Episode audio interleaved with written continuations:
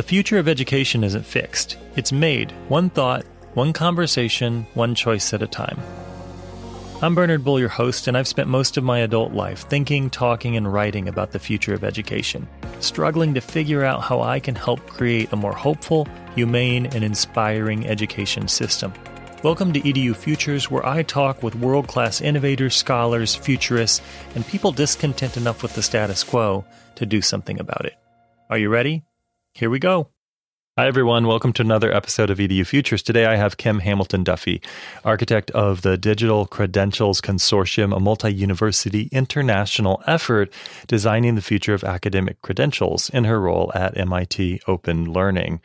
Her expertise is interoperable standards based credentials and decentralized identity solutions. Now, you may not know what any of that means yet. And by the end of this interview, you may know a little bit more, but I'm not guaranteeing that you're going to understand it all. It's a fascinating conversation and it's a really important topic. And I hope you begin to discover that if this is new to you, if you have not been part of the digital credentials conversation, you'll get a brief introduction to it. If you've been a part of the conversation, you'll be invited into a few nuanced perspectives and some potential developments on their way.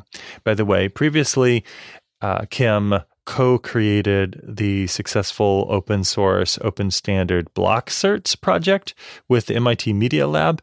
Kim is a co chair of the W3C Credentials Community Group, where she drives decentralized identity standards, uh, such as the verifiable credentials and decentralized identifier specification. Again, some language you may or may not understand, but this is a critical topic. And one of the reasons I wanted to bring Kim on She's really thoughtful about this. She's one of the people that, just as her title suggests, um, there's the work of an architect when you build a house, before you build it, of course, there's free-form building where you just kind of find materials and you build a structure just creatively and spontaneously. But that's not typically how things work in the world.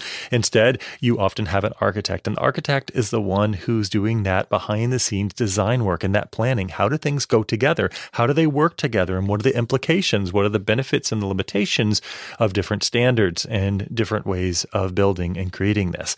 And that's the level at which Kim is focusing.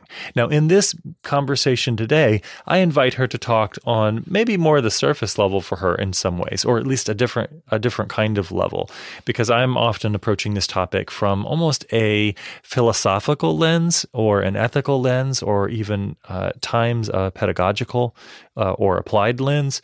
And uh, certainly, Kim's work is definitely applied, but it's at a level that many people don't see. It's the behind the scenes decision making and planning and designing that often shapes something like a uh, digital badge system or digital credentials and how we experience them in the world. So it's important to get behind the scenes and to get a glimpse of that world and that way of thinking. Kim is incredibly thoughtful. Actually, one of my favorite people to follow on Twitter. She has really interesting tweets that leave me pondering and thinking about things that uh, you I don't usually think about whenever I see something as simple as a tweet. So without further ado, here is my interview with Kim. Kim, welcome to the show. Thank you. Nice to be here.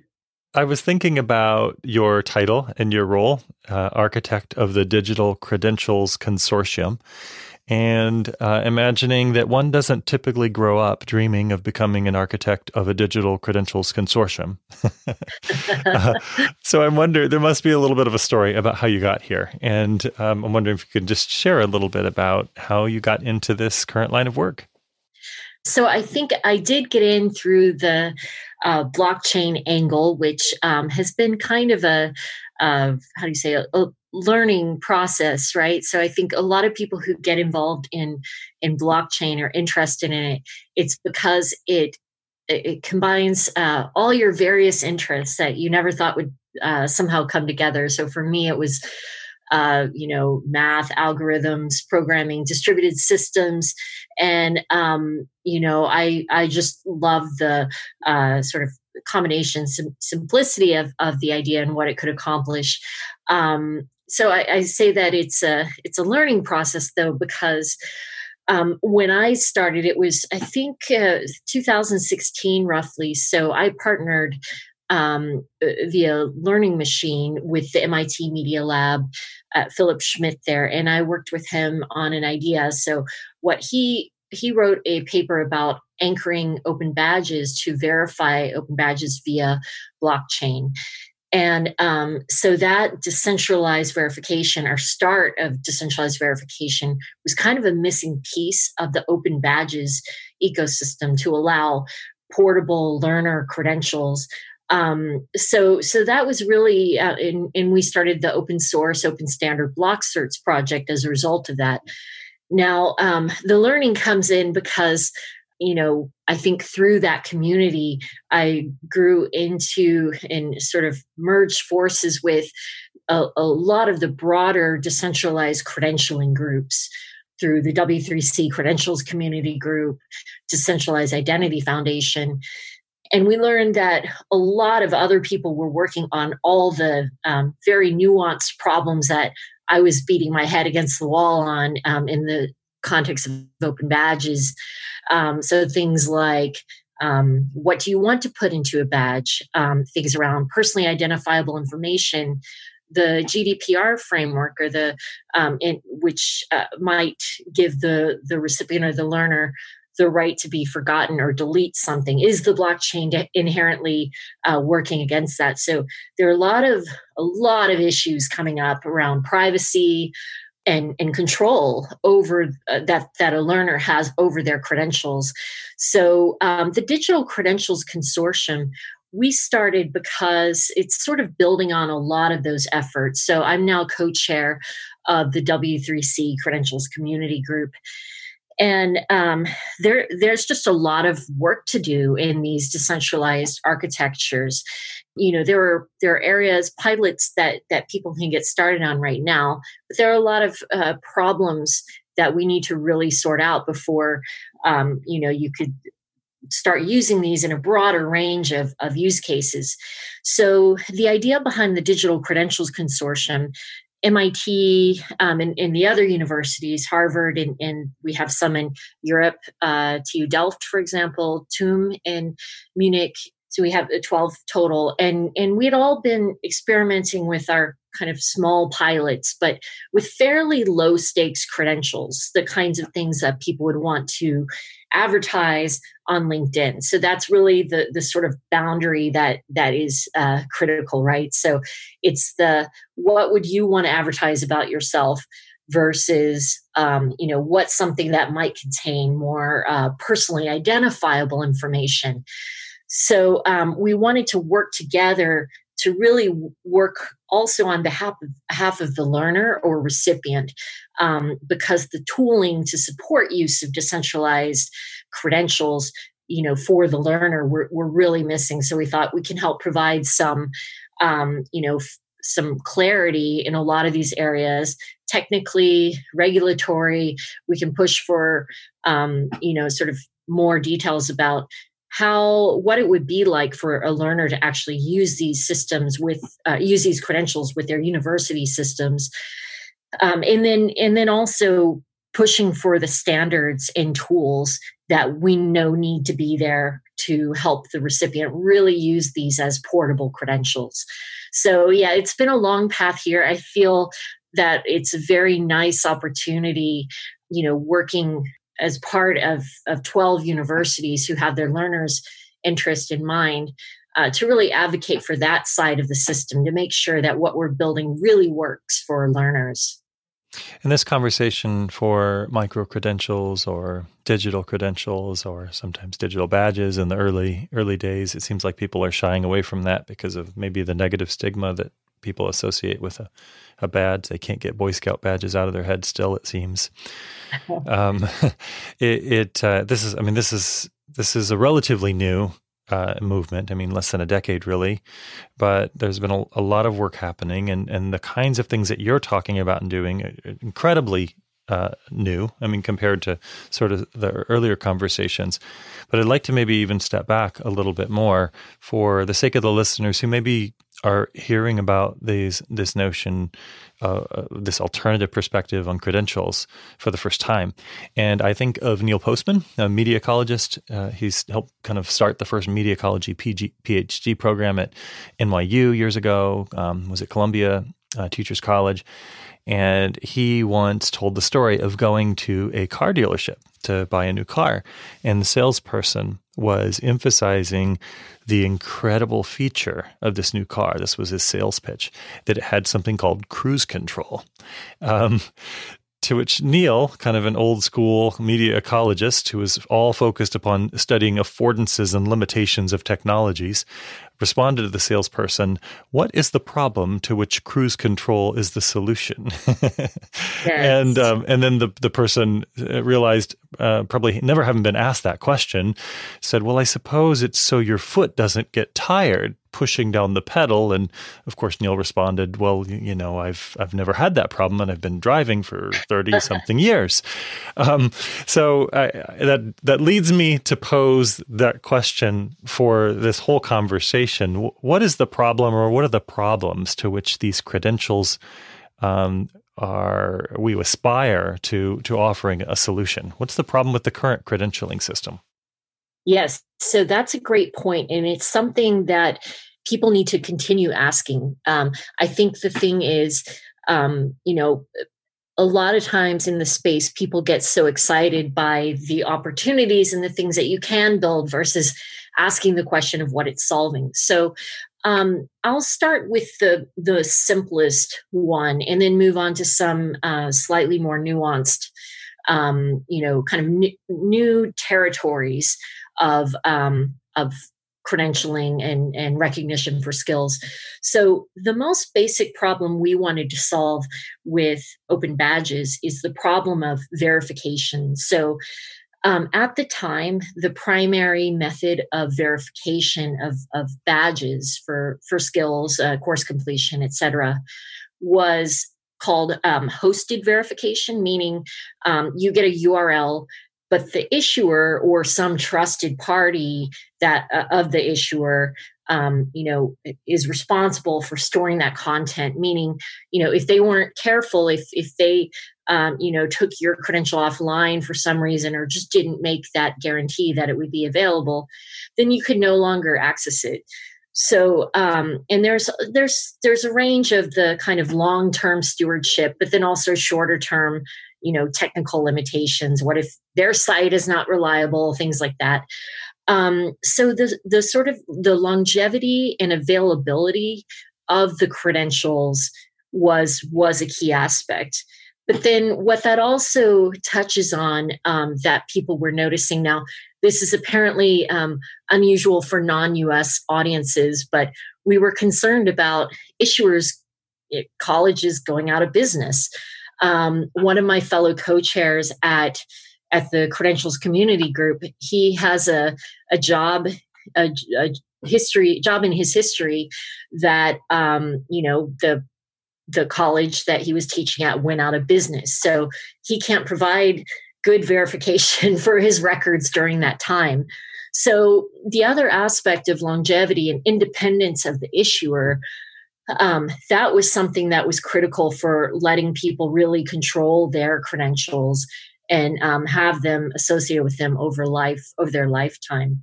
Um, i think that there the other aspect i thought it was interesting what you said about badges um, you know whether it's associated with uh, uh, you know a, a perception of lower stakes credentials.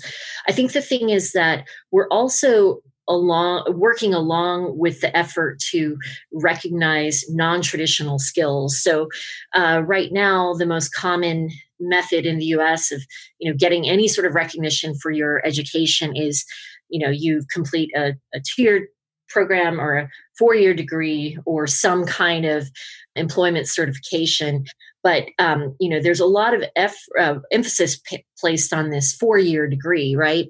And you took a whole bunch of courses before even getting there. So um, you know but if you manage if you for some reason have to drop out before the four years are up then it's like you didn't get anything. There's no way to really show or demonstrate your mastery of various subjects. And this is one aspect that touches on you know kind of the perceived lack of value in um, you know these sort of non-traditional claims. So right now um, you know still a lot of the way higher education verification works is very um, you know a lot of overhead whether you're contacting a registrar's office something like that to the point that people actually don't do it. Um, so you know in if there were a way to provide verification of these you know not only university credentials but if you could use the same kind of infrastructure to establish trust in um, you know smaller credentials or skills or recognition that you know for these behaviors like say you don't necessarily you know produce the most line of codes code as a programmer but you're very helpful you're good at at design architecture all of this kind of stuff. Um, you can get these represent these kind of skills and work those into your broader portfolio. Um, so i think that what we're trying to do as well is also include oh, um, the the hooks so that people can start expressing these um, other skills that they pick up in their life so that they can use them when they're applying for job opportunities and things like that. The idea of opening opportunities for people with um, you know non-traditional backgrounds is huge um, allowing ways for learners and um, workers to show potential employers yes I, I, may not have this degree but i'm capable of doing those skills yeah, uh, I think that in some of the er- the early years of badges, not the first year or two, I wasn't engaged, but after that, I got quite engaged. I think I I may have written more than anyone else in terms of informal articles at the time. I've written over 100 articles, I think, around different perspectives on micro credentials and, and badges, mostly like blog posts and things like that, nothing peer reviewed.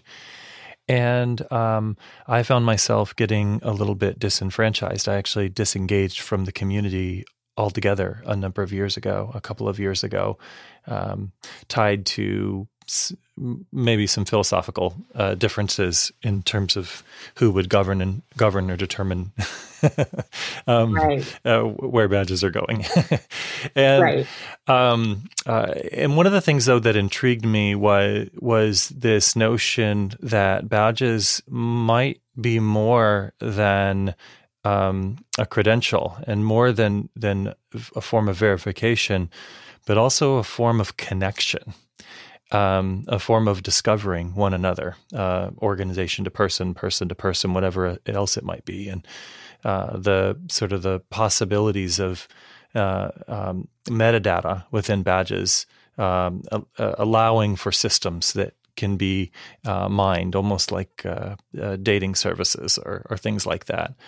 I'm wondering um, sort of where that fits into your work and your thinking about badges and sort of how we design them next generation. Uh, sorry, or credentials. My apologies.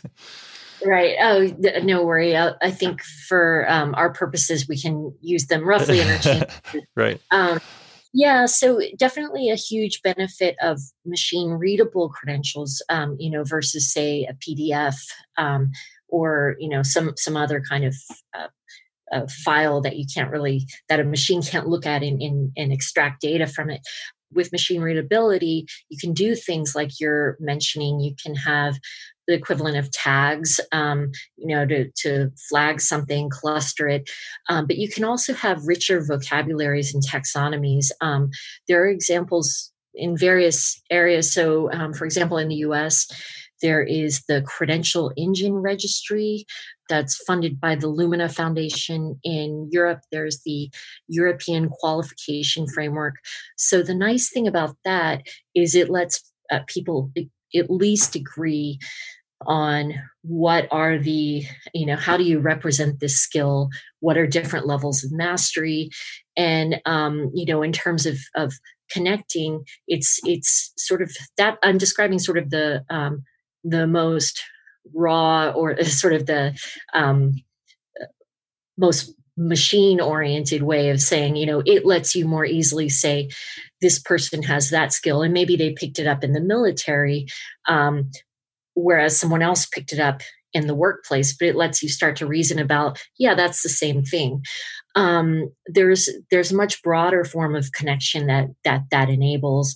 And a lot of work at least in the us from from my understanding a lot of work is happening through the t3 innovation network to figure out how will people discover this? How will it be you know how will lear- learners or workers interact with these systems? Because um, we also want to in contrast to how a, a, lot of other systems are built around our personal data we want to try to get it right we want to try to be more responsible. So um, what are the incentives for for participants in the system? What are the risks? Um, you know what if they they don't want to participate in these systems anymore? Um, so what we're trying to do by working together through all of these it's a combination of you know digital credentials consortium ha- has goals like that in mind t3 innovation network does and all uh, various standards organizations in the space. We're really trying to focus on how can we how can we make how can we get the best of both worlds? How can we get discoverability but then also privacy and control? And these are always questions of trade-offs. We just want to make sure we have as much of the dials that we need yeah, absolutely. I want to dive into sort of the, some of the work you're doing behind the scenes. I think that there's although there's a lot of incredible and important nuanced thinking that's that's informing what people think about on the surface.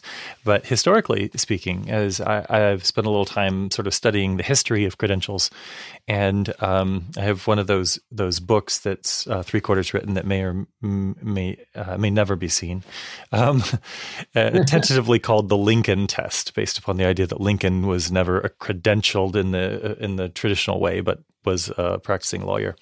Um, and um, and so I, I, if we study the history of credentials, we know that before, for example, the letter grade system or uh, even the issuing of diplomas, diplomas, students would go to Harvard and they wouldn't even get a diploma at the end. If one wanted a diploma, they would have to go have some kind of um, uh, uh, the the equivalent of the time of a graphic designer essentially create a uh, document or a diploma, and then they would go and they would pay the president of the college uh, to sign it, and this would be some kind of um, signifier of their accomplishments or their qualification, which is obviously following from the prior tradition of letters of reference, which preceded uh, which preceded that. And then obviously then we got to the point where um, eventually people started using this shorthand uh, letter grades and um, and then um, eventually creating uh, simple kinds of transcripts and then uh, jumping ahead very quickly to sort of the digitizing of these transcripts. But all along the way and in all of this the the um, well actually at one point at the beginning stage it was the learner who really had the responsibility of managing and holding on to a collection of these different credentials or forms of verification. And then it moved over to the organization and the modern day registrar's office. Um, and now it seems to me that in this current conversation, we're looking at some ways to de- decentralize that. And that's what you talked about a little bit before. And I wonder if we can't dive into that a, a bit. How does this notion of your work around um, decentralized identifiers contribute to new affordances or new possibilities? That's really interesting history because um, you know to some extent uh, that that phase where you're describing where the learners are really in control of keeping the records i think that's what we're hoping to build and support. Um, i think there there's several things that that we're facing. Um, you know like you said now it is generally the issuer's responsibility. And and for example the, when we started looking into uh, the relevant regulatory frameworks. FERPA, for example, in the US, it's written for basically the issuing institution, which is really interesting. It's about how, how they deal with the learners.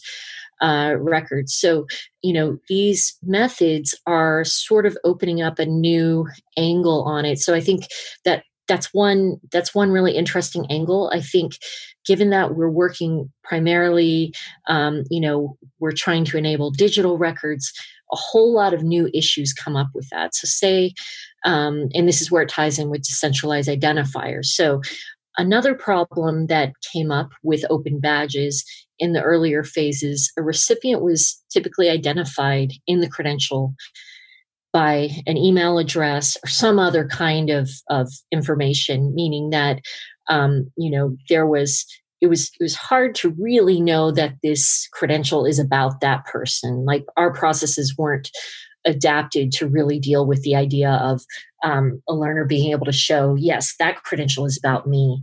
So, um, you know, a lot of the the sort of if, you think about naively through cryptography, public-private key cryptography, there's an answer. But you know, so you can if you can say in the credential, the person who proves control over this public key can sign something saying that they own it. But we all know that you don't want to ask people to uh, control their cryptographic keys. It's uh, much more challenging than keeping all your pass passwords underway. Um, so, so that's partially where the concept of decentralized identifiers came in. So, um, decentralized identifiers are you can think of them as just a, a string, but they're like your social security number, except that's a really bad example because so imagine if you could prove that that was your social, security number. So it's harder for people to go um, steal your identity by saying, okay, here's this, I know this social security number and this address. Um, instead, you're able to, to prove that's about you. So decentralized identifiers are trying to enable that, but with the complexities that that come up with recognizing that you know cryptographic key control for an individual is very hard. Um, so so in in the, the equivalent of open badges um, you know say you, you you don't want to if if you had a public key in there you wouldn't want to accidentally lose control over your, your educational record if you just lost control of your private keys. Um, you know yeah maybe you could go re-request your credentials but that's a difficult workflow. So decentralized identifiers are trying to solve problems like that. How do you let people you know uh, rotate and um, you know sort of regain control over these identifiers how do you let them um, you know choose the level as we call it the level of uh, celebrity or anonymity that we want so maybe you want to group a persona and credentials associated with your persona in one way in one context, but then a different way in another context. And so the, these are the sorts of problems that decentralized identifiers are trying to solve. That's now in a W3C working group phase. And yeah, work very much underway, a lot of prototypes around that as well. Yeah, that's really intriguing work to me. This this notion of identity management more broadly and um, I'm wondering in that work group, uh, it's to what extent is it being informed by uh, diff- the perspective of different stakeholders? So the perspective of, for example, in this case, the university, uh, if we're thinking about education or the the school, uh, versus the sort of perspectives of the learner or the um, recipient, or I'm not sure if that's even they may not necessarily be a recipient, but uh, um, right. you know, how do you how are you how is your work being informed by the different stakeholders?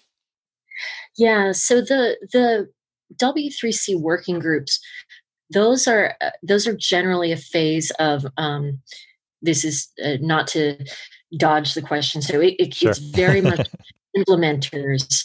And so there is some coverage, say, you know, by virtue of your affiliation with academic institutions like, like me, for example, there is some coverage, but I wouldn't say it's necessarily great coverage. So in general, it's addressed in, in the following ways. So there are a lot of decentralized identity groups with different audiences to say the Internet Identity Workshop um, ideas around decentralized identif- identifiers have been incubating there for many years. And so that pulls in a broader set of uh, stakeholders. There's Rebooting Web of Trust, which is similar but a, a slightly more um, you know that one's more of a workshop where people might actually go and start working on specs working on um, you know prototypes and then in the credentials community group which is um, you know open open to the public i think it's a, a and this is partially the reason for the the digital credentials consortium.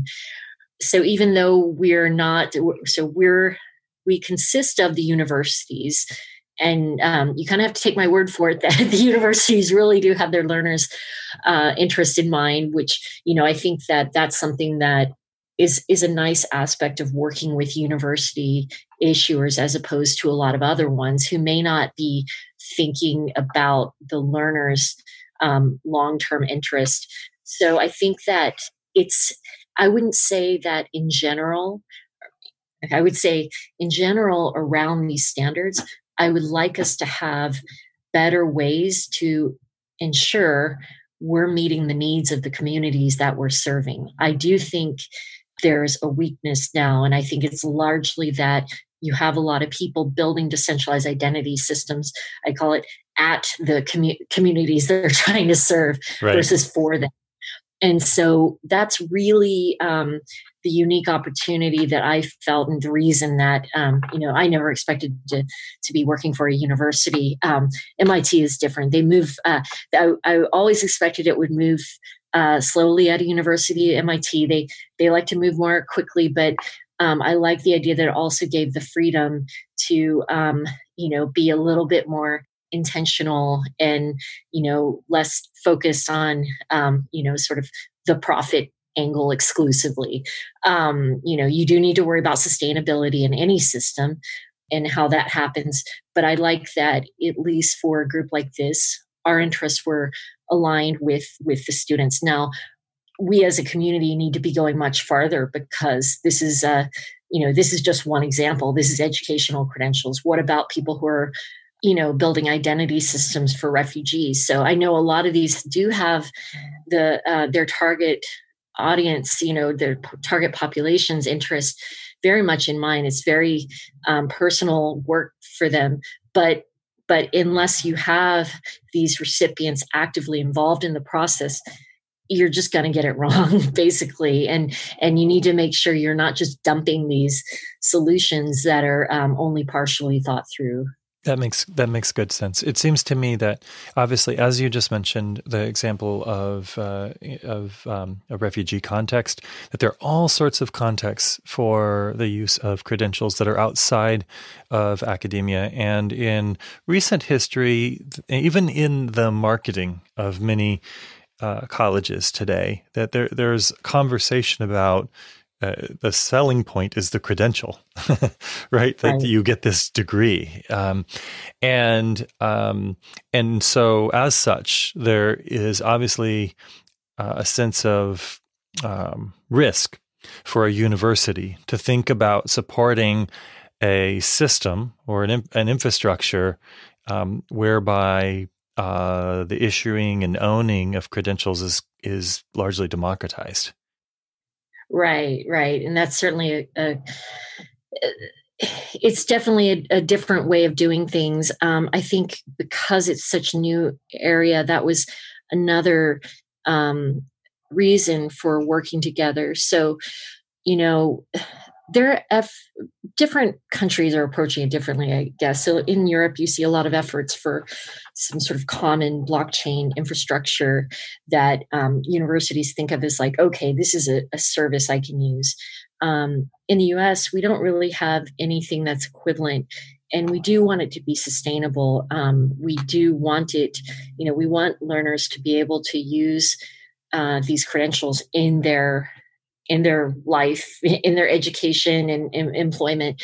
And so, one thing that we're very committed to is partnering with uh, companies, but um, defining the standards that are critical so that that learners can really use their credentials across systems so they're not locked into one vendor or another so um, so yes it's a it's it's a big it's very um, ambitious. I think what we're hoping is that we can be on the side of, you know, just ahead of, of the standards that need to be developed so that we can really advocate for the hooks that we feel a learner needs that the issuer needs to um, you know because an issuer might have a, a, whole lot of concerns about what could go wrong um, is it easier to commit fraud uh, things like that so there are very, um, you know, difficult answers to all of these, and, and these are all very important to, you know, work through carefully as we go forward.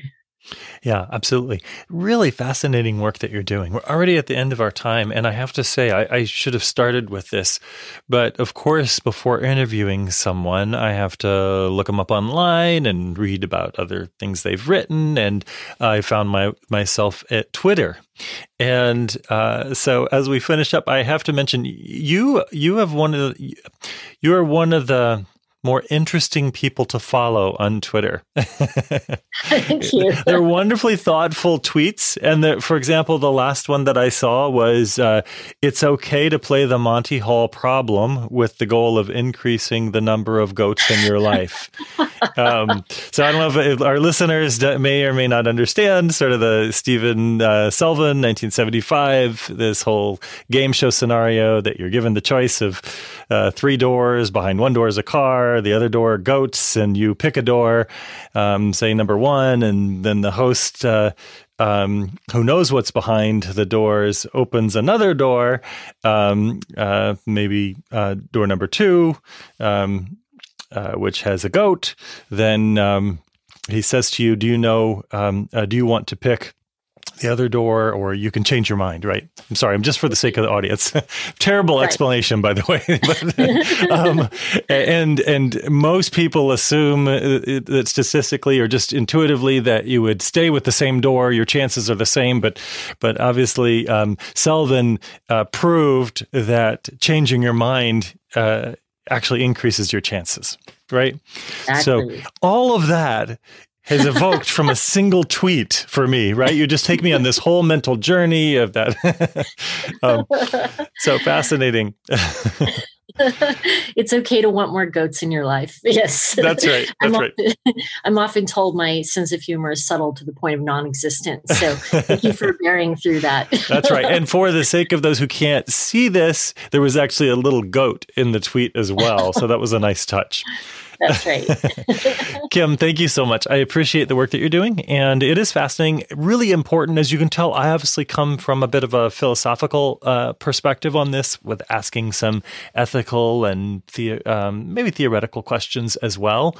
Um, and yet I realize that the the way in which those ethical implications are going to be played out is at the level of the work that you're doing on a daily basis with this. So I'm grateful for that.